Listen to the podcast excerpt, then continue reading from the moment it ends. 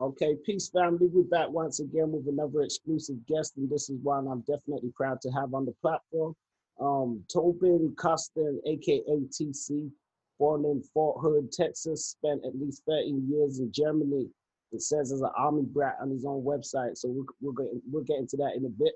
This man is a creative genius in his own right, a marketing genius, has a bachelor's degree in communications and marketing. Um, so, you know, known for his work with No Limit Records, known for his work with Little Troy and other people within the music business, King Troy and stuff. Um, King George, I should say. Tobin, what's good, brother?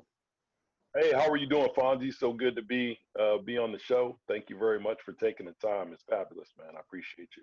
Yeah, no, I appreciate it. Like I was saying in the introduction, um, I'm definitely honored to be having this conversation with you because I respect the work that you've done in the music business, the the part that you played within No Limit Records, which has spawned like a huge following around the world, which has spawned a huge legacy. And um, a lot of that's attributed to P, and we understand his, his part to playing it and stuff, but we know it takes a lot of people to you was around at an instrumental time and stuff as well. So it's glad to see you even getting celebrated within the legacy and stuff too. Oh, thank you. I mean, you know, a lot of people have reached out. It's it's been great that uh, people have kind of recognize me and the things that I've done in the in- industry. And, you know, when you get folks that reach out and say, hey, you know, what you've done in this industry is special and different, it, it definitely feels good. And I'm so thankful for for everyone's love and support. And I'm humbled by it as well. So we say you, you know, you initially um, came from Texas then, and before you made your way to Germany. What at what age did that transition happen? Um, and how did you? How long was you in Texas for? So I went back and forth to Texas from the time I was born. I moved back and forth between Texas and Europe and, and all over. But uh, I was in Texas probably about four years. Some of that was like middle school or junior high, as some people say, up until the beginning of high school. And then I moved back to Germany. And then I wanted to finish in high school over in Germany before I went back to the United States to start college. Okay. So it was definitely back and forth. Um, I would say my my my mother's from New York and my father's from Washington D.C. So we got a we're an East Coast kind of family, but my roots were in Texas because many of my friends in the time that I spent in Texas, I kind of developed a love and respect for it because obviously I was born there and I lived there for some time, and then also the fact that I spent a lot of time there doing my music business days, uh, you know, with with Master P as well as with King George and Little Troy. So I got a chance to spend a lot of time in Texas and and and do some great things there. So I, I, I consider that probably more of my my my third home after California and Germany. I would probably say Texas would be a third or fourth home. Also, I consider Washington somewhat of a home of mine as well. Okay. State that. So a, a man of the world, we, we definitely know that. And um, so speaking about being out in Europe and um, especially Germany, when you was out there at that time studying, working, you know, um, was you listening to me? What music was you listening to? Was you listening back to a lot of the stuff from the states? I was. I was listening to a lot of stuff from the states. I, I, I, you know, I was a huge fan of a group called UTFO. They did the Roxanne Roxanne record, and um, you know, Doc Ice, educated rapper, Kangol Kid. Uh, I was a huge fan of their those guys. I was a fan of the Fat Boys. Uh, huge fan of them. Uh, fan of Run DMC and Whodini. A lot of those groups in the '80s, I was I was in love with. Um, I I think you know I, I did listen to some some EDM music for my time being in Germany, so a little bit of that, but mainly I was into hip hop like crazy. Uh, 1989, uh, a friend of mine uh, who I who I live with uh, in the area with uh, Germany named Lamont Jack turned me on to gangster rap because he turned me on to NWA and he turned me on to Ice Cube. And that's when I started really kind of changing my mindset of all kinds of music, um, not only just the, the, the the East Coast sound, but also some of that West Coast sound and some of that gritty sound and gangster rap itself. And that's what that's what I was always excited about the different genres within rap music and within hip hop, because sometimes people they think there's hip hop is just one thing, but no, there's different different type of genres within the genre itself. And I just I just I fell in love with that West Coast sound and the organ sound and the way the beats were put together. So um huge fan of of of all of hip hop, but definitely got once once NWA came out, I, I became a real fan of that that that vision of talking about what's going on in the streets and the storytelling aspect of hip hop. Yeah, no, I, I love that, and um, I could definitely attest to what you're saying about just the the different elements that hip hop's been known to be able to include. Whereas some people think that hip hop is just a standalone genre itself, but it being able to take music from whether it's rock, blues, jazz, um, you know, with vocals, without the vocals, however which way it goes, and um, that's something that definitely drew me to the music and to the culture and stuff like that as well myself. So um, it's great to hear somebody like yourself speak of it because you know there's a lot of people in the business that work in the business, but they may not necessarily have that same feeling for music. So it's good to hear that you like a music connoisseur in your own right. So you know, sort of going from that was was point when you heard like that sort of stuff? Did you know you you wanted to work within the music business then, or was this something that you know um you, you you heard it and you thought you know I need to I want to be a part of this um you know this was going on, or, or was you already making strides to in that sort of direction? Well, I was always making music, so uh, you know, I will I will tell you when I first heard people ask me this question, when did you really fall in love with hip hop? And I would say when I heard "Sucker MCs" by Run DMC, I was in New York City for a summer. Um, my grandmother lived there, and I stayed there for the whole summer. And I heard "Sucker MCs" probably every five minutes on on every radio station, on every box uh, that I could any, anything that had music, I was listening to Suck MCs, and I and when I heard Run talk talk through that record and the way that beat was going, and he was talking about Larry Lair, and I was like, man, I wanted to be a part of that. I wanted to to I didn't care if I was dancing or rapping. I just wanted to be a part of it, and I I totally fell in love with it. So by the time I was older, like my high school years in Germany, I was always rapping and, and making beats and writing songs and and I had a, a buddy of mine early on in my time, with the earlier years in high school, named Randy Fusco, who was probably the best beatboxer I've ever heard. So we would do radio commercials and we would we would perform and it didn't matter if we were on the bus to a football game or a basketball game or we were we were just hanging out. We were always making music and and, and, and he was beatboxing and I was rapping and we were doing these commercials. So it was always cool. And then as I moved to different places in Germany, when I when I finished my high school career at Würzburg, I hooked up with a friend of mine uh, named Soul Elements, who's still in uh, Germany and performing, and he's got a really, really good name and doing some things. And I used to continue to make beats and rap and make music. So I was determined to be in the music business, the entertainment business, but mainly I wanted to be in hip hop. And ultimately, I wanted to be a rapper and a producer. Okay. And it wasn't until later on in my career when I was trying to to to to to, to really focus on being a rapper, being in front of the mic or in front of this on stage, is when I realized from a compensation standpoint, the business executive and the producer has an opportunity to make more income than the rappers. So when I was, you know, on the on the radio up in Spokane, Washington, at KGU with uh, my man Grand Mixer GMS, I was always wanting to be uh, rapping, and he was making music, and I was making music, and I was rapping, and we had a group, and we are doing all these things. It just it happened to be when I started to talk to these record executives, and I realized that the rappers were only getting six to eight to twelve percent on the record, and I said, "Well, man, why do I want to be the rapper? I want to be the guy who runs the record label or owns the record label, who makes the, the bigger percentage." So that's when I went from the transition of wanting to be an artist into being a producer and being a business executive. And a businessman in your own right. Yeah, definitely. And you know, that's actually interesting because I didn't know. I mean, I could, like I said, I can tell you were creative and stuff, but um, so it doesn't surprise me that you've had the um experiences with being a rapper and stuff as well. And we've had a few um little stuff that you've done on rap records, but we'll get into that a bit later. um, I want to sort of segue from that because um into you going back. Was this in California? It says you had a job at a uh, publishing company, um, working as a distributor. So, you know, yes. you're back in the states now, and you find yourself working within the business. Um, what was that like working for that company? Um, and you sort of just alluded to some things that you know you was learning a, a few different aspects of how people are getting paid and stuff like that. But um, what? How long was you with that company for, and what was that like? So you know, working at a publishing company is really.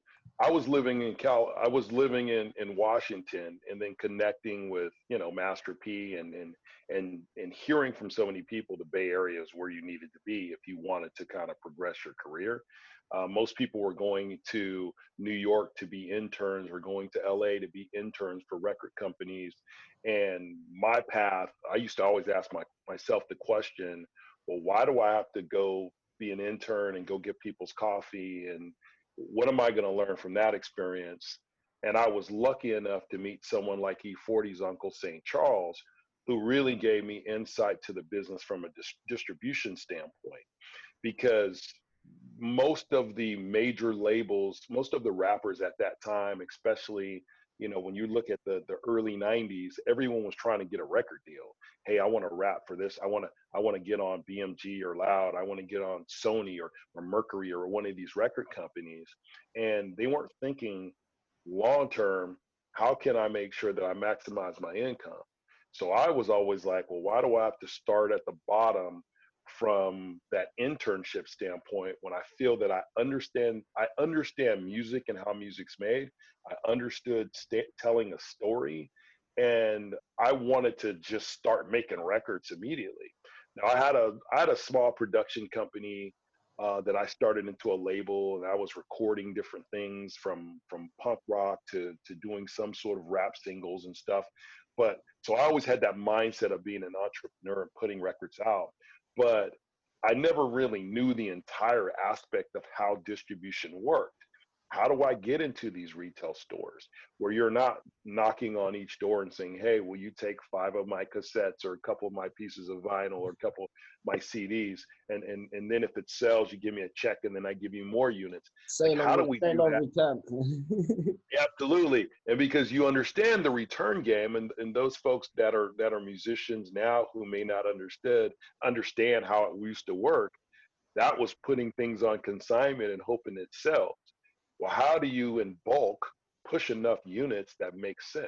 Yeah. Well, folks like St. Charles taught me how that works, how to put together a project and then make sure that you do what it takes to get your money, get go get the money. You know, so when when Master P said in the No Limit Chronicles, he said Saint knew how to get the money. Well, he did. He yeah. knew how to put together projects, multiple projects, and make sure that that distributors were high on on what you were doing and making sure that they were excited about what you do. Yeah, no, that's actually dope because um there's so many not necessarily you know unsung heroes within the industry within the culture and I think sometimes you know St. Charles his name sometimes is I don't want to say left out those that know are familiar with his significance and stuff um E40's uncle um P definitely gives him a lot of props on things as well so um it's dope to know that you had your experiences and stuff around him and you was under that sort of learning tree and still being able to take that and extend that with your own movements and stuff. So um I, you I guess you was meeting P quite a lot then just around the time. Um that is correct. With just how so you St. Charles is the one who kind of connected us because at that time I was at working at a radio station I alluded to before KGU and I was doing rap music. So the only rap show in the city of Spokane, Washington, which is in the eastern part of, of Washington. And my myself and Grammix or GMS, we were doing the rap attack. So that was the name of our show. Uh, at that time, too, I was also uh, DJing at a classic rock station, KVXO The Sound, as well as working. Uh, the station also owned the AM side, so I was doing business talk radio at the same time. So I'm working at that station and doing those two AM and FM. I'm also doing the rap show on another station. And that's how I connected with St. Charles because he would send me different artists and musicians and and I would play their records on on air and I would do some some local promotion for them and stuff like that.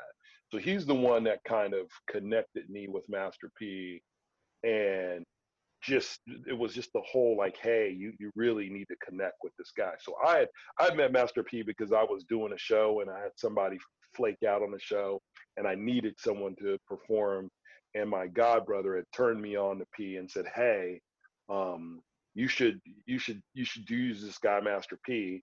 And you know, we did the show, show went well, and then after that, we built a relationship. So it was later on, after we were working together, St. Charles was the one saying to P, Tobin should be your manager because I always had different ideas of how to do things, how to put songs together, how to tell a story. And I think that was I think that was beneficial because Master P's drive is really high and really fast, and he had and he always wanted to push, push, push. But I think you know, and he and he's he said this before that I kind of set set a standard of how do we organize things, how do we make sure that the right pieces are in the right play when you're putting an album together and you're telling a story, and then also making things look bigger than they actually are. So when people step to the when when people step and they want to be a part of a project, that they think like, hey, these guys are organized. They they know what they're doing and they're moving in the right direction. So all of those things kind of playing. It's kind of part of it's luck, part of it's skill, part of it's being in the right place at the right time. But a big piece of it I I owe to St. Charles because he really taught me a lot about putting records together, getting distribution, making sure you're getting paid paid properly, and making sure you're continuing this big funnel of music going through and moving forward. Yeah, that makes a lot of sense, and um, that's pretty dope. And even just to sort of touch on what you last said, I think that's important because it takes more than you know one element to make something happen. And you know, P having his drive and P having his his qualities about him is very gun ho. He's inspired a lot of people around the world. You know, a lot of of uh, upcoming entrepreneurs, artists, you know, producers, and not to dis, you know, some have gone on to be successful, some are still doing their thing, and the format that P kind of laid out in one degree, if you just follow that, um, you'll be missing the other elements to the puzzle and stuff as well because it's yes, he does have his drive and stuff like that as well. But as you said, sometimes you need somebody to bring in, whether it's the organization aspect, whether it's um a bit of um extension on the marketing and things of that nature and stuff like that. So we definitely know that you played a vital role. Can you define just so our audience is clear what years like what was your span in the years that you was actually with no limit so what year did you start out with connecting with p and knowing okay this is an organization that i'm serious about working with i'm comfortable with this guy you know um, you saw enough in his quality of work and, and in his attributes that you feel you can go forward with the position of being the VP of marketing. Did you start out being the VP, or did was it some you know? No, no, I didn't. So you know, connecting in '92 and then eventually coming on board in 1993 is really when I came on to to No Limit to No Limit Records. It kind of started off as being you know promo guy, um, you know coming up with certain ideas on marketing and those type of things. It was really St. Charles is the one who told P like, hey, you need to make Tobin your manager and and allow him to run the label. So that's kind of how that came to fruition is uh, at that time I became P's, you know, personal manager, business manager, general manager and, and executive vice president of No Limit Records, also being in charge of the management company and managing all the artists. So it was kind of, you know, we were you know, some folks would say it was a conflict of interest, but we were kind of doing, I was kind of doing everything. So when we were putting putting together albums, coming up with certain concepts or picking certain singles, um, anything from what are what are our giveaways going to look like? What are our promotions going to look like? Where are we going strategically? What cities are we going to go to, and what makes sense? Um, where do we need to send T-shirts at, and and where and who are we going to talk to, and what the street team is going to look like, and meeting people and and saying, okay, we're going to make a decision on who is going to help us promote, and building relationships and doing promotional promotional events.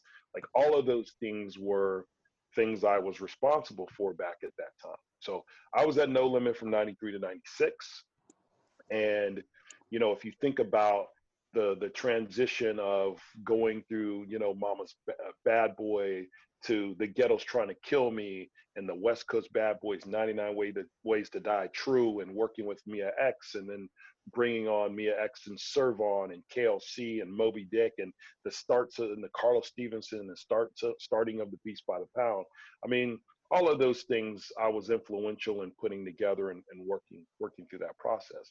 And I think the, the concept of doing a movie, a directed DVD movie, um, and, and what that looked like and putting the strategy together behind that, I think that was the, the, the thing that, that I probably overall was my responsibility of making sure people knew who we were and what we were doing and kind of making sure the world knew we were a national brand. And we weren't just a, a, a local group or local artist or local label. We were actually national yeah, no, that, but that's actually, you know, you definitely did that, and um, cause you know, by '96 things were definitely bubbling or well booming in one aspect, but they went on to higher periods, higher periods and stuff after that. Over that time, did you um encounter like Tupac at any points? Um, well, we connected with Tupac prior to that because we went on the road with Tupac. So um, at that time, Tupac was performing um, you know, TRU, Master P, we were opening up for Tupac. So that was, there were different shows that we were doing and going on the road with Tupac. So the time that I, you know, by the time I reconnected with Tupac, it was probably right before he, it was actually right before he passed away, not too long. And we interacted a little bit. He was coming back to the Bay and performing, and, and, and he was also recording with artists like 40. He was recording with uh, with SIBO and folks like that. So he was continuously recording. So I would see him around at studios and things things like that. Um, the last time I actually saw Tupac alive was at Too Short's retirement party. So it was a, I believe it was a few months before he had passed away before so i saw him at you know Too Short's retirement party and um, said hi and there were a couple there were a bunch of people there and and then after that unfortunately he died not too much uh, longer after that yeah no rest in peace to Pac man and um you know he's Absolutely. definitely one of the greatest of all time and um did it real big for the culture and you know, we know that No Limit definitely had a heavy influence from Pac. We've heard Pete speak in the past that he actually tried to sign Pac. I don't know if it was actually a formal thing or more of an idea. Is that anything that you had any knowledge of or any part to play? I mean, that was really more of an idea because if you think about timelines of at, at, that time going on the road with Pac, Pac was bigger than than Master P at that time. I think it was more of saying, "Hey, one day I, you know, I'd like to to sign him," but as far as being something that was going to happen, no, because by the time we were on the upswing in 95 and 96 we were 90 by 95 we were national 96 is when i would say when we broke open the doors and people really knew who we were by that time tupac was so deep in the death row yeah. and figuring out what he was going to do and what he was going to be and starting his own label and all that kind of stuff that wasn't something that was going to come to fruition at that particular point no okay and what about with um snoop dogg signing um with Snoop Dogg coming over to No Limit, um, I know people have a lot of mixed views on it. You being out in the West Coast at the time, what do you think? Well, I think Snoop was looking for a home, and P was looking for something to really take him and, and No Limit to the next level. So it just worked. I mean, he he through Bryan Turner and Brian at that time. You got to understand priority. They pretty much when you talk about gangster rap, priority pretty much owned gangster rap. Um, you know, so I think ultimately that whole transition had to do with Snoop needed someone to watch his back, and P wanted something. One thing about P, he loves to make sure that No Limit and Matt and his name is the biggest thing in the room. So he was going to make that happen, and that's through Bryan Turner having the relationship with with or at least having knowledge and communication with with with uh, Suge and Snoop and P, and putting that all together, and then you know P saying, "Hey, let's go make this thing happen." And and pulling the trigger on that. And I think what happened, I don't know if if Snoop's best music was made at No Limit, but I think that gave Snoop the opportunity to kind of stand on his own two feet, do his own thing, and and I know he's very appreciative of of of P, and I know P is appreciative of Snoop uh, during that transition. And I think on the West Coast, it was more of like wait, what's going on? Or how, that, does, does that, that sound make sense? And, you know, it worked out. There were some hit records that were done and Snoop, you know, sold a lot of records, and obviously uh, it was a, it was a good thing for him, and obviously a good thing for No Limit. It was like it was like signing the biggest free agent in a, in an American sport, like if you're talking football or basketball, yeah. like that. It was it was a huge signing, and a lot of people were talking about that. Yeah, no, okay. And um, you know, staying on that, just sticking with the, you know, the music and the creative side of things. So with your time at No Limit, you sort of referenced earlier about yourself just having experience with music, creating music and stuff as well. So you was around, you know, King George, Big Ed, a lot of um Mia X, a lot of creative Sir Servon. What were some of those studio sessions like? Are there any particular standout sessions that you feel as though, you know what, I was there when this was recorded and, you know, can share some of those experiences? Yeah, I mean, you know, when you think about putting together the down south hustlers and you know, I I was responsible for flying Pimp C and Bun B out to California and putting them up for several weeks as we were doing okay. uh, the Down South Hustlers. Yeah, rest in peace to Pimp C. And having those guys come to California and recording those guys, and then also working on you know most of the Ice Cream Man and those and Pimp C being a part and Bun B being a part of that whole that whole down south movement at that time they weren't as large as they they would eventually become but people respected them as artists and they respected them as a group and and they said what they said and they stood by what they stood by. So when those guys were recording players from the south or uh, you know we put when we were recording that record or or when we re-recorded about it West Coast but with KLC's beat and then you know putting together uh, Mr. Ice Cream Man and all of those projects. The thing that was so exciting to me and kind of sticks out to me is the TRU True album because we recorded that album in about two weeks. There was probably another week of mixing and all that stuff, but as far as the re- re- recording aspect of it, it was sitting down and saying, "Hey, we've got a certain amount of time to get this album out. We've already got pre-orders on this album because we were pre-promoting everything at that time, and watching folks like Mia X and C Murder and, and and and Big Ed and King George and and all of these guys and Silk the Shocker record these uh, songs at a like a rapid pace and having a sense of of of love for it because it was exciting because we would be doing promotion and marketing during the day and we would be at the studio all night. So it was, we were probably, P and I at that time, we were probably up 20 hours a day recording these projects and doing the different things that we needed to do. And the great thing about being in the studio and you're you're working with someone like a Ken Franklin, K. Lou, who did some production but also helped us with the the recording of these projects. There was an excitement around. We knew we had something really special. I think the other thing to it too is it's the it's the work ethic of Master P because he would, you know, at the end of the night when I would drop him off at home, probably two in the morning, three in the morning, he would say, "Hey, what time are you coming to pick me up?" And I would say, "All right, I'll be here at six. And he would like, "Okay, I'll be ready." And then I'd come in at six, he'd be ready, and we'd go and start our day all over again. And this is consistent days of making sure that we had enough good quality music and making sure we're having a strategy around what that what that music was and how we were telling a story starting with the ghettos trying to kill me um, going on to 99 ways the west coast bad boys the down south hustlers the ice cream man all of those projects were important to tell a story and bringing in someone like mia x was very helpful because she had her own idea and her own sound and she was a she was a star down in louisiana specifically new orleans and KLC was an up and coming producer who had great sound, and Mo B. Dick was really good at playing keys and R and B.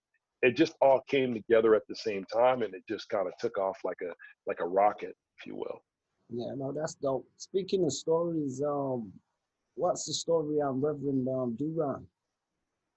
Yeah, so we, you know, the the whole concept of of Reverend Do Wrong was just kind of if you those folks who who go to church and there's always this fast talking preacher not always but a lot of times it's a fast talking preacher who has you know ideas around money and sometimes they're they're so fast talking you don't know if they're they're they're seedy or not and coming up with the concept of eh, I don't know. I've been to several churches, and you kind of see a guy who's driving around in the Cadillac or the Mercedes Benz, and they've got the gold and the platinum and all that, and you're like, okay. And you think about that, what that minister looks like or that reverend looks like. The whole concept of Reverend Do Wrong was just like he's a guy in the hood who makes a ton of money, and he's a preacher, and the whole concept of that is what went on music, went on albums, right? So once the the whole dynamic of with King George and his voice and and the way he he would enunciate certain words and the, and his comedic timing worked really well on those albums. So whether it was a No Limit album or as we, you know, as P King and I split and and we had me and Mind Entertainment, my label, we would do those those skits they just kind of carried over because people liked them. They liked them because they were funny.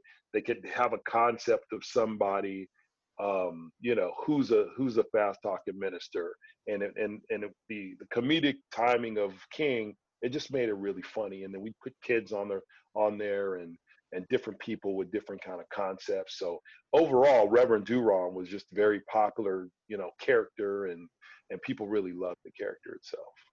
Yeah, no, I think it was definitely dope, and I think it was creative how you was able to, um, you know, just use skits at the time across different albums and have a sort of, you know, a character within it that continues over. We could tell it was King and stuff.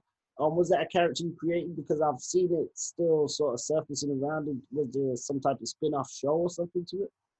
Yeah, so we did a we did a movie. Um, I think it was kind of a combination of a lot of things on the creation of it. I think the we talked about Reverend Wright and and all that. So the concept of it, I think it was just a, the combination of all of us. I think okay. the name we talked about Reverend Do Wrong, you know, I I mentioned Reverend Wrong or Reverend Right and and Do Right, and we just kind of came up with these different names. And I think it was just really ultimately, you know, probably I, I think it was probably more King kind of said, "Hey, Do Wrong, that's kind of a something that's kind of catchy. And kind of based based on that, that's when Pete was like, yeah, Do Wrong, that's it. And then kind of developing the character from there.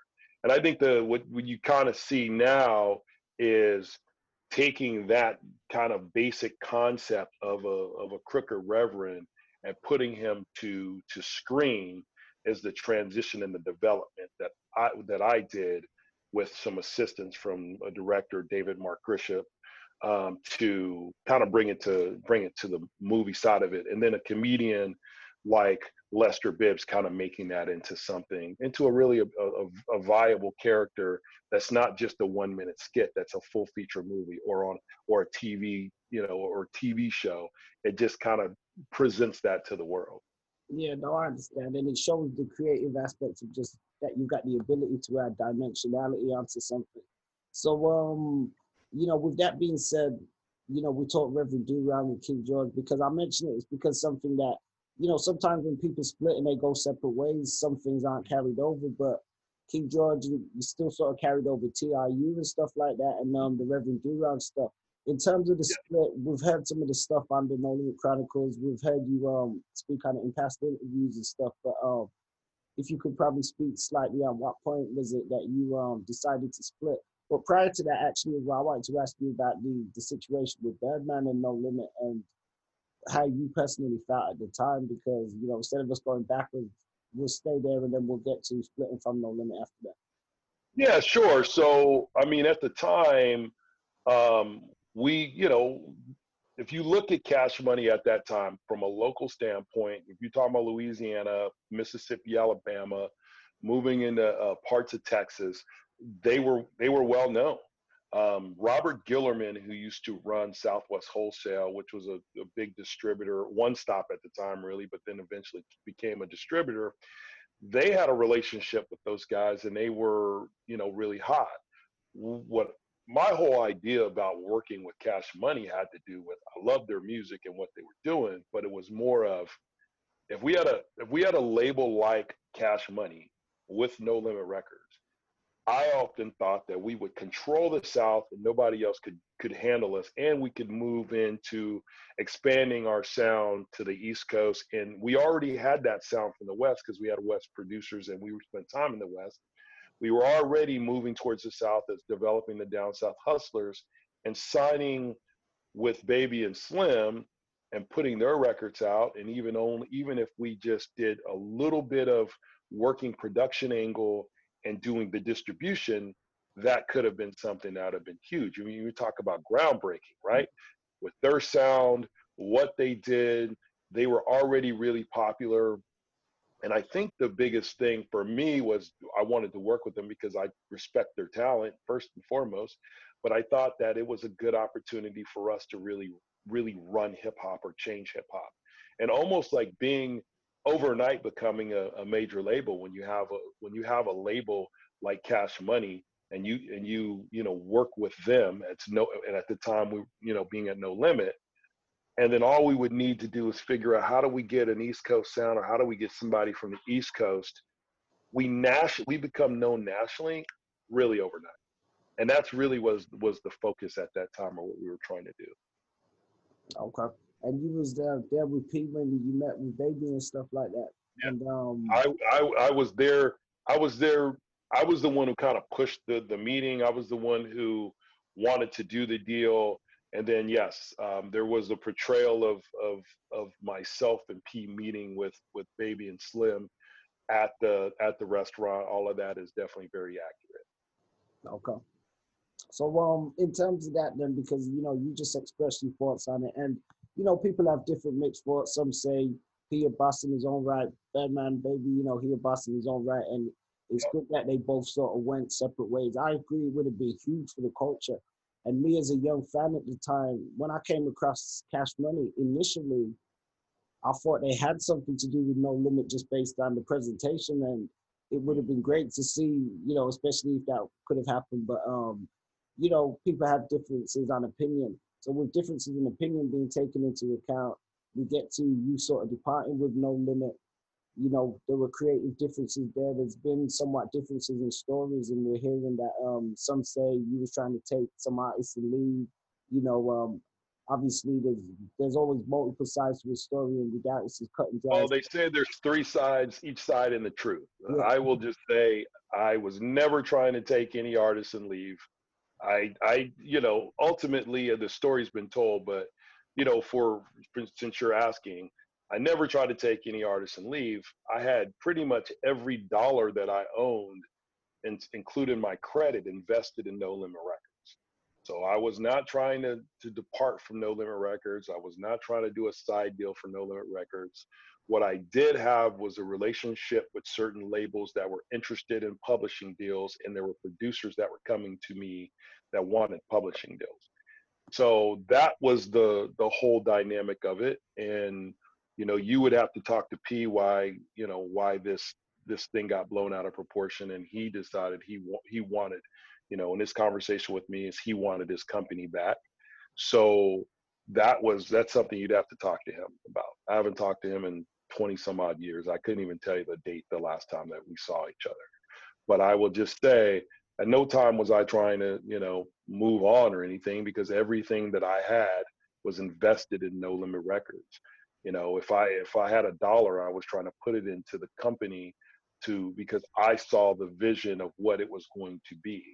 I probably would say that i even believed in it more than anybody else that that he had around him because i was i was all in on what we were doing how we were doing and then the different concepts of, of, of bringing music out to the world and then developing into doing movies and and uh, heck i even had ideas to do put together video games and all these different things before it was popular for video games because we are talking about we're, we're in the, the early to mid 90s so those ideas around that and you know and think about this even prior to that master p was going to sign a couple was looking at signing an artist deal and i'm the one who said we're not doing that no we're going to hold off this is the, the the the whole distribution deal and making sure that we held out for that was me.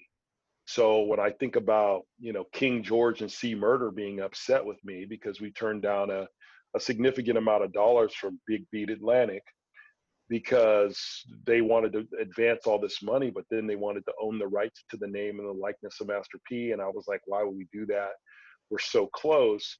And then signing the deal with Priority Records and being a part of that process there was no way I was going to, you know, gonna split up because we were on this trajectory that was amazing. So that's the so when when folks say that it's it's just not it's just not accurate. And you know I've talked about it so many times, Fonzie. It's hilarious, but there's no way that I, that was going to happen. It wasn't going to happen.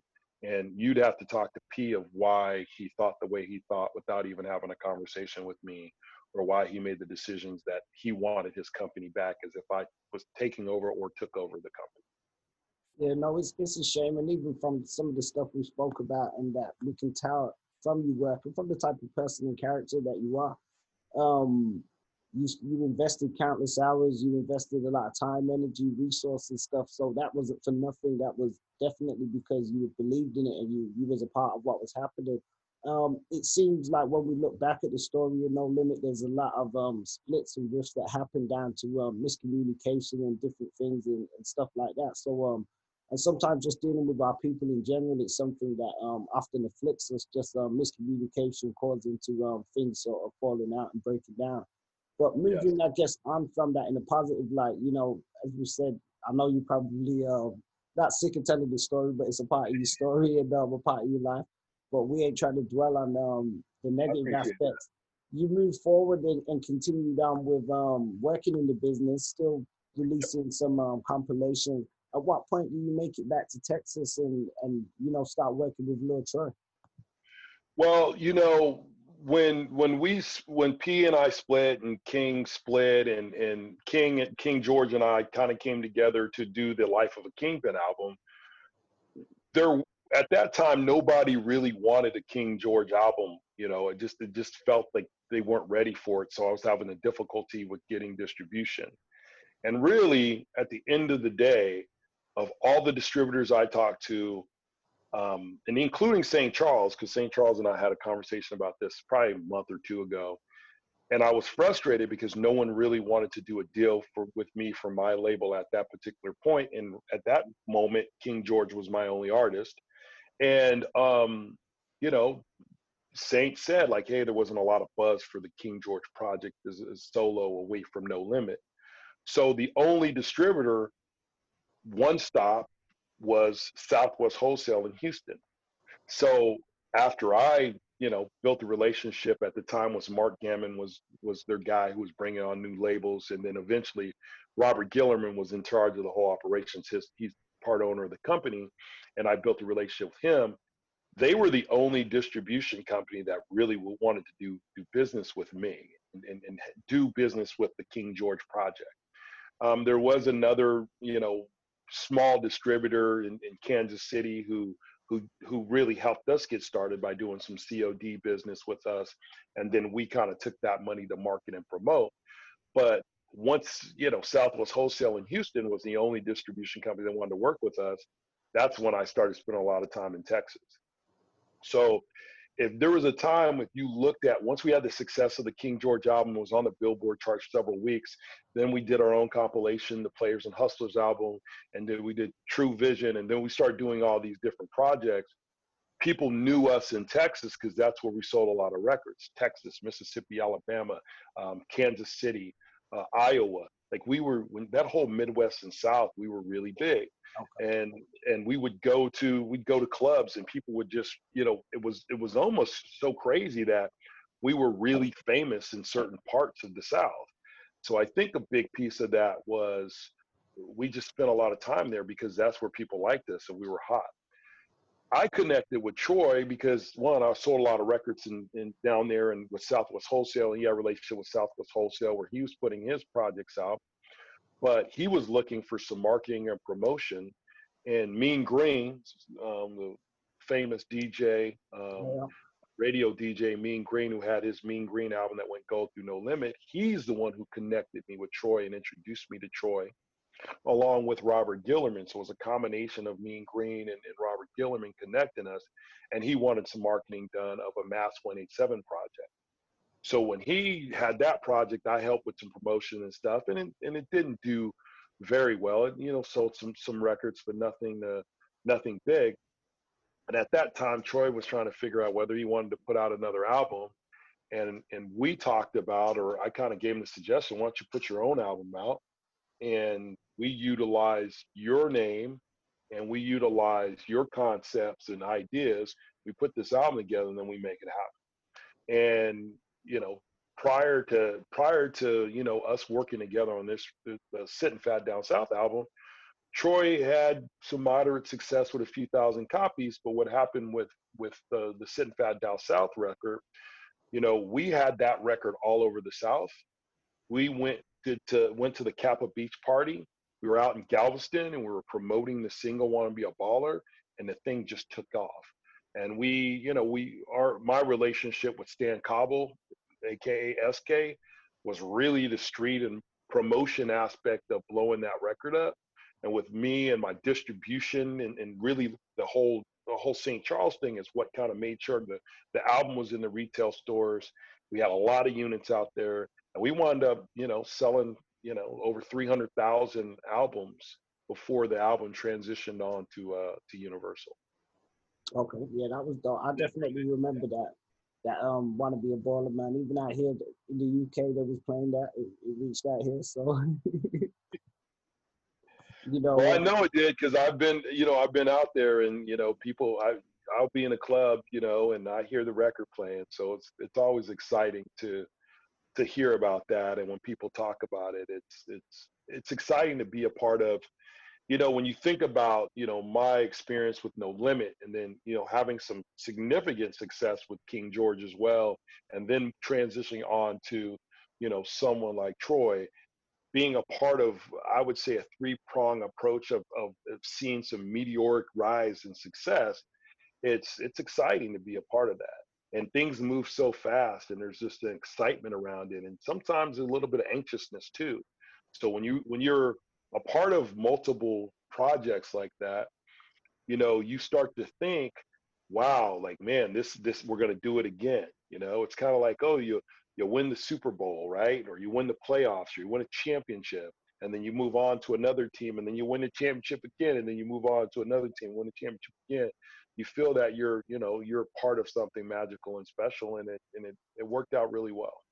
No definitely and you have been and even just on that note how do you did you or do you i guess because you still hold um a lot of hats and a lot of different creative endeavors how do you balance or, or resolve a lot of that? Because you know sometimes people find it um you know convoluted when you're managing a lot of different projects and stuff like that. Um, what was your sort of focus and discipline that kept you grounded or keep you grounded well, I think the ultimate thing is is just what's the overall goal, right? It's you know, uh, I, I always try to be in a situation. Am I part of a solution? Can I solve a problem?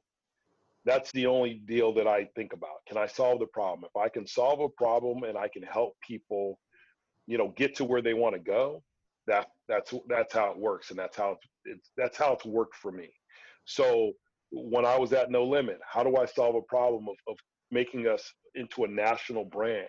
Someone who has all this energy like master p like how do i make sure that i solve the problem where people see him in the best possible light and people as a person that people want to do business with? The same thing with king george same thing with troy and same thing you know with my own career as, as i do things. It's all about how do i solve the problem how do i create this this this great attitude effort loyalty with with my within myself and within the people that are around me and once you do all of those things, you start prioritizing what makes most sense. What's going to get you the most bang for your buck? The the whole piece about moving down, moving down south and doing the down south hustlers had to do with it was pure economics if you think about it. P was from the South, he was from New Orleans. Going back to Louisiana made sense from that perspective, but it was a dollar a dollar would would go a lot further in the South than it did would would be on the West Coast. You know, I could spend, you know, I could spend a thousand dollars in the South somewhere in Mississippi or Alabama and have all the commercials and and, and really, really move units. If I spend a thousand dollars in LA or San Francisco or Oakland, it's it's not it doesn't really do much for us. So it's the economic side of it. It's keeping organized. It's making sure where should I put my money or my time and effort, and making sure that you know sol- we're solving problems along the way. And if we do those things, that's how you can manage everything at the same time. And that's and also getting some people to help you out when you know that that, that it's overwhelming. Who can I get to assist me or help me with the, the entire process of whatever I'm doing? Yeah, no, that's real. Having that support system, and I want to say having a great um, attitude as well. And that's one thing we noticed from you online. You always imparting a lot of positivity. Always, um, you know, a lot of big smiles, a lot of um, you know, fun activity and stuff. Being out there with different people in the world, just showing you know a good aspect of life. You don't put out anything negative or anything like that, and uh, it's definitely stuff that people appreciate and see from you. You know, so I want to say I do personally. So, uh, with that being said, you know, working around No Limit, King George, Lil Troy in the music business for many years, seeing a lot of success and understanding the fundamentals of how things were done with with distribution. When things started changing towards the digital era, did you sort of see it coming as something that was going to kill or change the business? It, did it something that made you think I need to transition from this now into other endeavors. Because as we know that entrepreneurial spirit can never die. You're still out here doing a lot of different stuff in that now and you know yeah. um but did you feel like with the digital shift coming in like this was like a big change in the game? I did. You know i one of the things that i used to talk to different record companies about is just being diversifying what you're doing and figure out how you monetize the digital aspect of it I had a conversation with Jay Boberg from MCA. He was the, the CEO of uh, uh, MCA. And I remember having a conversation as Napster was taking off. Like you got to find a way to monetize this this digital download thing because if you don't, the industry's going to be in trouble. Well, I think the the big piece what I knew it was going to be a challenge after I'm having that conversation and people are shunning me thinking that, you know, I don't know what I'm talking about because they think that you know this thing's this thing has lasted for the last 60 70 80 years it's going to continue to last. I think you know when distributors couldn't pay me. So when you have distributors that owe you you know almost $500000 and they can't pay you or you have another distributor that owes you over a quarter million dollars they can't pay you well those are the things that make you realize you need to figure out something else to do because you're not getting paid for for what you're doing what you've already sold and I think that was the that was the writing on the wall. Unfortunately, I wasn't in a position to figure out, you know, I didn't know enough engineers at the time. Like now, you know, I know engineers and, and folks like that that could probably, you know, do all kinds of finds all kinds of ways to monetize, you know, digital music and film and video games and all that stuff. But at that time, I didn't know any. And I wish I knew some folks that could have done that because, you know, we could have changed a lot of the industry and the industry would have had you know it would have been a lot different and nowadays like folks you know they download things for free you know it's very rare that they pay and the only way or not the only way but the, the two things that an artist can do to make money is one is is have merchandise because that's very important because people always want merchandise the second thing is is making sure that they're able to perform because of COVID-19, they can't. So when, if you think about the, all these festivals, money is exchanging hands for these artists. That's why record companies are doing 360 deals where they make money off of everything that, that you do and everything these artists do. And unfortunately, artists aren't really thinking about how they hold the power. They're allowing the record companies to give them maybe 15, 20, $30,000 up front. They're signing these 360 deals and they think that that they've got a good deal when they don't. And I will just tell you, it's uh, the same thing like I told Master P back in the back in the 90s. You hold out and you build your brand, then you can write your own ticket. So that's something that that folks need to think about. And when I think about the the digital aspect of business, understand how you can monetize yourself and if you understand how you can monetize yourself, you can be successful. And I think so many of artists are, are not, you know, they're not doing that for themselves. They want here, I sign, you make me a star, instead of doing what it takes to make yourself a star. And it's just uh, at this end, there's there's sensory overload because there's so many artists. I get, you know, I get a lot of music people send to me all the time. Some of it good, some of it not so good but it's right place, right time, but it's making sure you're willing to do the work. The only bad thing I think now is with COVID, you can't perform in front of people like you did before. Yeah. So if you can't perform, That's a whole revenue stream you don't have. So I've been talking artists, if you can get to an engineer that can put together, nowadays we've got a lot of things digitally, we've got a lot of VR systems. How do we perform? How do we put on a concert and people can use their VR systems, right? We do a virtual tour where people can feel that they're at the concert. They've got these VR glasses, they've got the headphones on, and they feel that they're in the concert.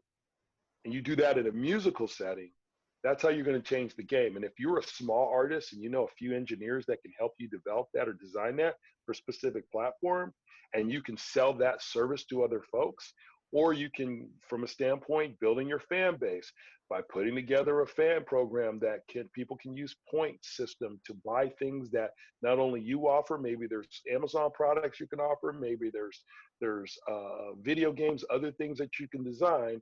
If you do those things, you can be successful.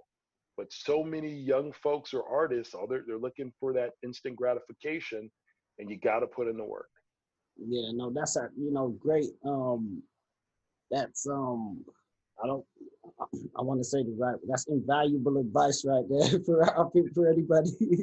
and um, you know, as you said, we, we, we do live in a time of um, you know, fast gratification that people want. People want things instantly to some degree, it may have always been that way, or people are in the conditionality of that's the way to sort of go about it. Some say there's an esteem with some people to, uh, you know, feel as though I'm an artist and I've been signed and I've been, you know, sort of given this and it, it, they feel as though it uplifts them. That's why there's I have the utmost respect for what you guys have done and achieved and still continue to do because of the work that it takes, you know, prior to making anything happen. Like you said, those 20 hours a days, you know, nonstop grinding those you know, extra details, crossing the T's and dotting the I's and stuff like that. Um, you know, it takes a lot. And um, even just what you just imparted there for artists, it's definitely true. If more people was able to um, tap into their own inner power and just hold that, because that's what they use to create their art at the same time. So um, it's just um, people keeping that sort of uh, entrepreneurial mind there. Understandably, it's not for everybody. Everybody's different. There are that's why people, other people are needed to um, you know, play their part. Some people they yeah. can't really play that part, so you know I understand that. Um, but, yeah, go- but think about it this way, Fonzie. You want to watch your money. I mean, even if you're not an entrepreneur by heart, you want to make sure you're watching your money and yeah. understanding where your money goes. And you want to make sure you're doing the basics like, you know, making sure your taxes are paid and making sure you're, if record companies are spending money, where is the money going? What are they spending it on? Is it going to benefit you? Yep. Are you just a throwaway artist that they need to lose money because it's better for their taxes, or are you an artist they're going to, to invest their time and effort and money into? You, at the very least, if you sign a deal with somebody, you should at least know what they're doing. Or if if they're not doing the work you want them to do, maybe you can say, hey, look, why don't you give me this material and I'll go ahead and take care of this. I'll go ahead and promote myself. And it's not about being an entrepreneur, it's about monitoring your dollars and making sure you're not getting messed over in the game. The music industry is known for messing people over because they've been allowed to do it for, for years and years. Yeah. Now, art if you're a hot artist, you think about artists like Lil Nas X, who basically he he grabbed a beat that he uh, that he leased for next to nothing and created a, a uh, created a song that was huge, and then the next thing you know it, he, you know, hooked up with uh, Billy Ray Cyrus and, and, and went viral, and the rest is history. Yep. So you have to do the work. And folks that aren't just because you're not entrepreneur, entrepreneur, I will tell you, like I tell a lot of my students, be comfortable with being uncomfortable. If you want to be successful, you have to be okay with being uncomfortable and and and, and figuring out how you can put yourself in the best position to be successful read up on other folks who are entrepreneurs and what works for them. Take that information and knowledge and use that for your own career. It's not enough to say, hey, I got a record deal and I'm going to let someone else do it because at the end of the day, they're not going to invest in you more than you're going to invest in yourself. Even if you have a deal that's not a good deal, okay, let's work that angle, make the most money you can make, and then present yourself in a better position. Yeah, no, that makes a lot of sense. And um, with that being said, you know, you mentioned this is stuff that you um you actually give to your students and stuff. So we know that you teach classes. We know that you've got other business endeavors like Psycho Cider. Can you talk a bit more about the your new projects and stuff that you've been doing and what you're working on at the minute? Yeah, absolutely. So Psycho Cider uh, is is my business that I have. It's a it's a cider business. So we make um, a variety of uh, of ciders or alcoholic beverages, little less than seven percent alcohol with different flavors that we are primarily distributing in Northern California. Um, so ultimately, I wanted to years ago. I wanted to do uh, do sake because sake is really uh, really popular. I like sake. Yeah. yeah. So I wanted to do that in a flavor, and my, my mind was like, well, I want to do a flavor sake. Well, in the United States, it's really difficult to get a sake license because you have to have a brewer's license and a wine license, and, and, and it, it's really difficult to get. And as I was progressing and transitioning, I had someone tell me, hey, why don't you try hard cider? I was never really into hard cider. Uh, I did drink it once in a while, but never really. And, and I had some, and most of the cider that I had was very sweet.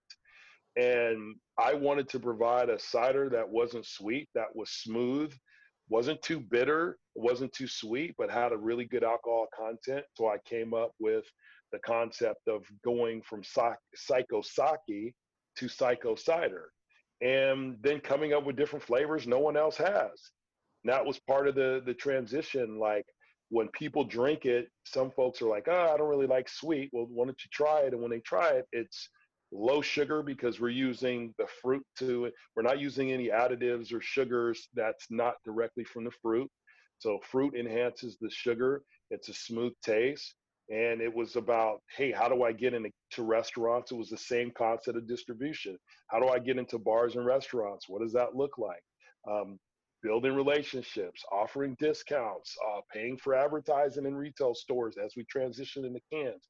Like the same concept that I did when I was at No Limit and Me and Mine Entertainment is the same concept that I'm using for Psycho Cider. Is getting into uh, as, in front of as many people as possible, throwing good events, and, and, making sure that people feel good about the product and they enjoy the product and then the concept the marketing concept of the people that are in the ads that that i put together and that we work with different folks that are excited about it and once we've done that we've kind of created this excitement we did lose a little bit of momentum with covid i wouldn't say a little a lot of momentum with covid but transitioning from the kegs we were doing on premise to moving into cans has kind of made us into made us relevant again. You know, talk you talked about adjusting with digital. Well, we had to adjust with COVID by going into cans. Re, people need to buy. People are going to buy alcohol some way somehow. Why not they get it from us and we provide that to them in a uh, into a, a retail environment, whether it's a you know a grocery outlet or whether it's a, a liquor store like a Perry's Liquor or whether it's a, a restaurant they are able to get, you know, buy four packs, six packs of Psycho cider and enjoy those things. So that whole dynamic has been exciting to me. And I've been telling everyone, I'm like, this is this is what I felt like when I first went to No Limit or I first started Me and Mine Entertainment. I had all this excitement and energy around putting this project together, and it's starting to just really start to grow, and people are starting to know about it. I think the other thing that's exciting about it with the internet, right? With the with the with Instagram and TikTok and Facebook and all of these things, more people are reaching out all over all over California and even all over the world are saying, "Man, I'm interested in this." And even if people can't purchase the product now because it's really only based out of California, Northern California, um, more and more people are buying the shirts and the hats and the doggy jackets and all those things that we have that are available for folks.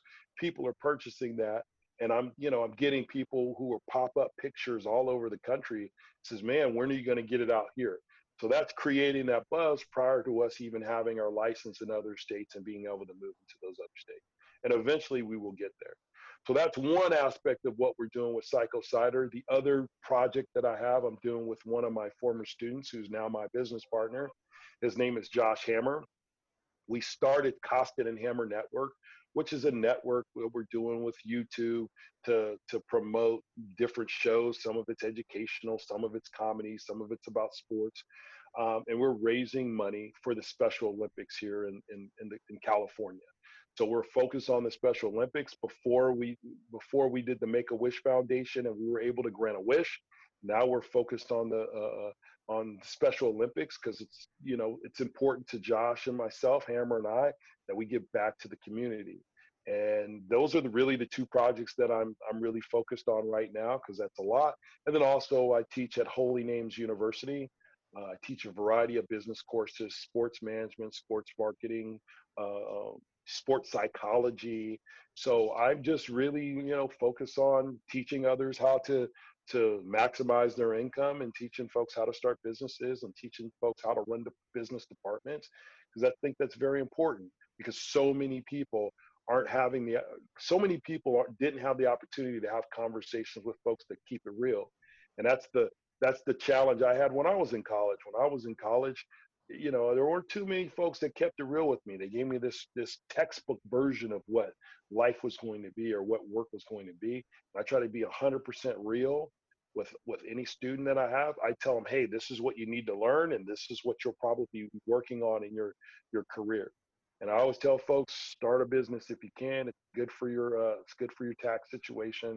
It's good for you to kind of be able to write some things off for those folks who are who are who are you know in the U.S. with our tax laws and the way they are. We're able to write some things off.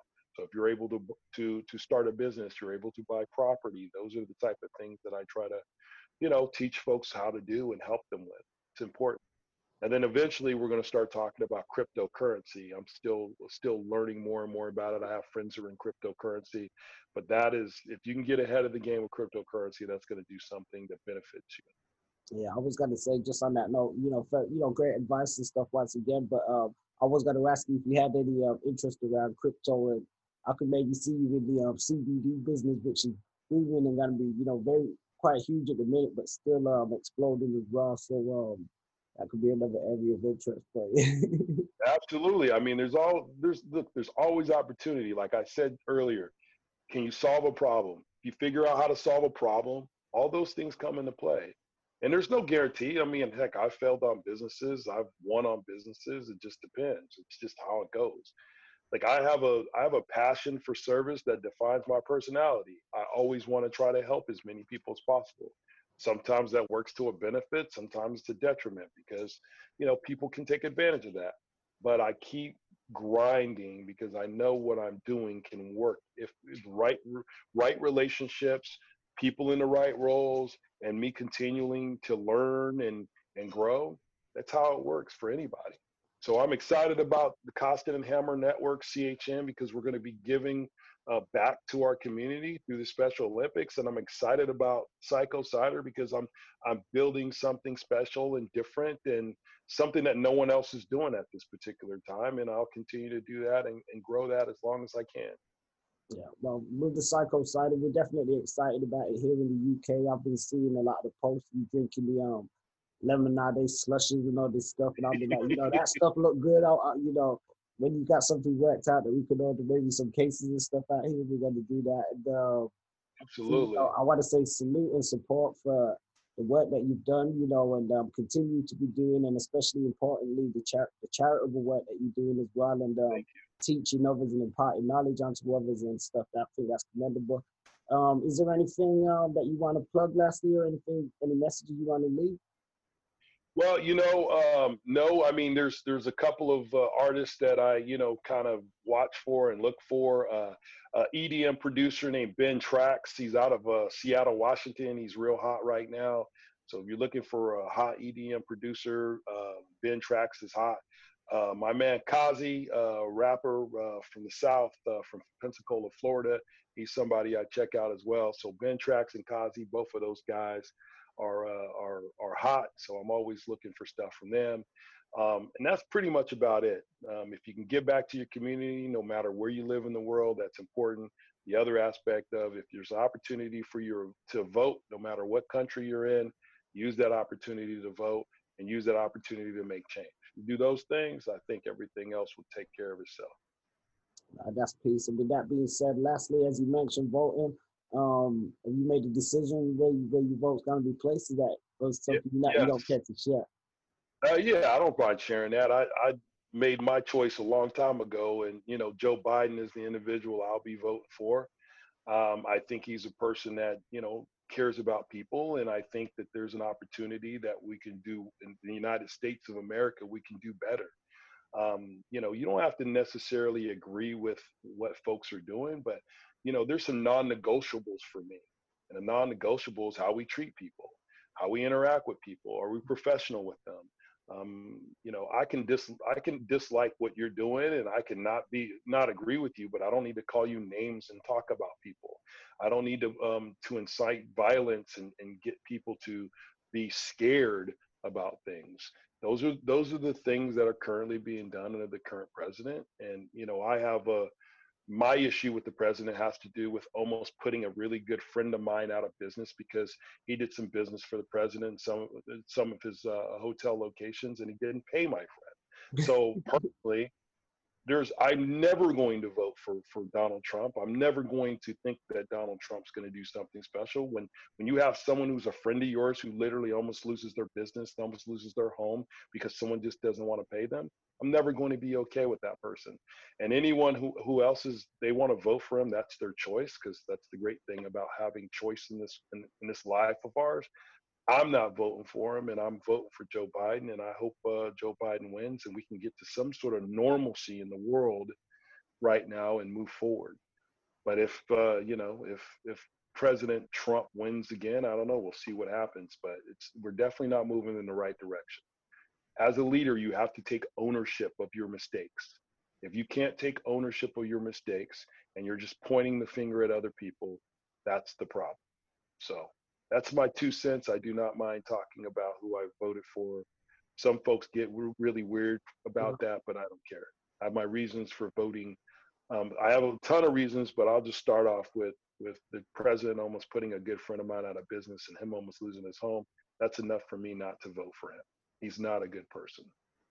I understand that. We can appreciate that. And um, so with that being said, I guess in the meantime, we, we just gotta keep um, biding our time and see how, excuse me, see, see how yeah, goes. Biding our time and we'll see how this thing goes. I'm, you know, at the end of the day, it's going to be what it's going to be. I think, um, you know, when people think about where they want things to go, normalcy, being able to be relaxed about things is important for our mindset. There's a pandemic going on around the world.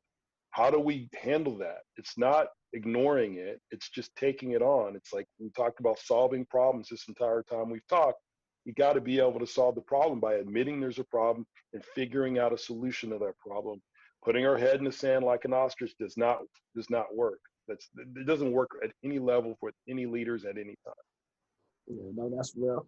So with that being said, man, um, I appreciate your time and stuff. We appreciate all your efforts and your works, and um, we hope you continue to stay safe and stay blessed out there. And um, we're gonna make it through this time. And um, as you said, next year, 2021, maybe we'll see some sort of results and some kind of um, normalcy or a bit more of a, you know, a balanced period for people.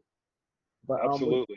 you know, um, it's it's been great having you on the platform. Um, about the online, um, heavily been inspired from No Limit, and if there wasn't, um, you know, your work within No Limit, maybe No Limit wouldn't have been the No Limit what it was too at the same time. So, um, you know, we owe a lot of our our um, success and our development to yourself and stuff too. You know, because you were a huge part. So, uh, just want to put that out Thank there. You. Thank you very much. I appreciate you so much, and be safe over there in the UK, man. Thank you. All right, much love, man. So, um, family, we're gonna cut this one right now. Peace to everybody. Stay safe, stay woke and always look out for you folks. Peace.